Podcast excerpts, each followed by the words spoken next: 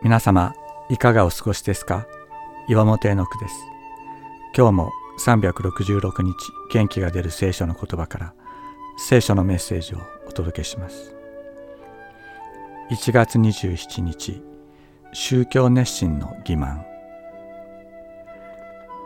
宗教を信じる者たちの中には熱心になれば熱心になるほど宗教世界に閉じこもり現実の社会で自分がなさなければならないことから目を背ける人々がいます。それらの人々は宗教に絶対的な価値を置くために内的世界を理解する自分に陶酔して傲慢になりそれを理解しない人々を見下しあるいは彼らに対して怒りを燃やすようになるのです。私にはそのような傾向がありました。私は神様を愛しているつもりでした。しかし実際には神様を愛していると思っている自分に酔っていただけなのです。そして周囲の人々の痛みや苦しみに目を向けようともせず自己欺瞞と傲慢によって膨れ上がりました。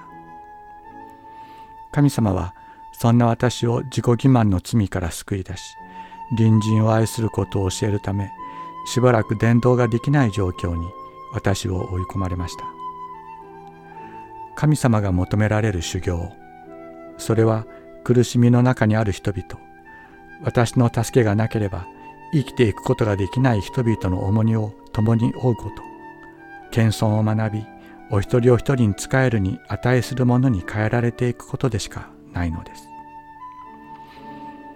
間違った道を行こうとしていた私を止められた神様がいました。今日私が助けるべき人は誰でしょうか？あなたが助けるべき人は誰でしょうか？世界と周囲から目を背けてはなりません。私の好む断食はこれではないか。悪の絆を解きくびきの縄目をほどき虐げられた者たちを自由の身としすべてのくびきを砕くことではないか。飢えた者にはあなたのパンを分け与え家のない貧しい人々を家に入れ裸の人を見てこれに着せあなたの肉親の世話をすることではないか。イザヤ書58章6から7節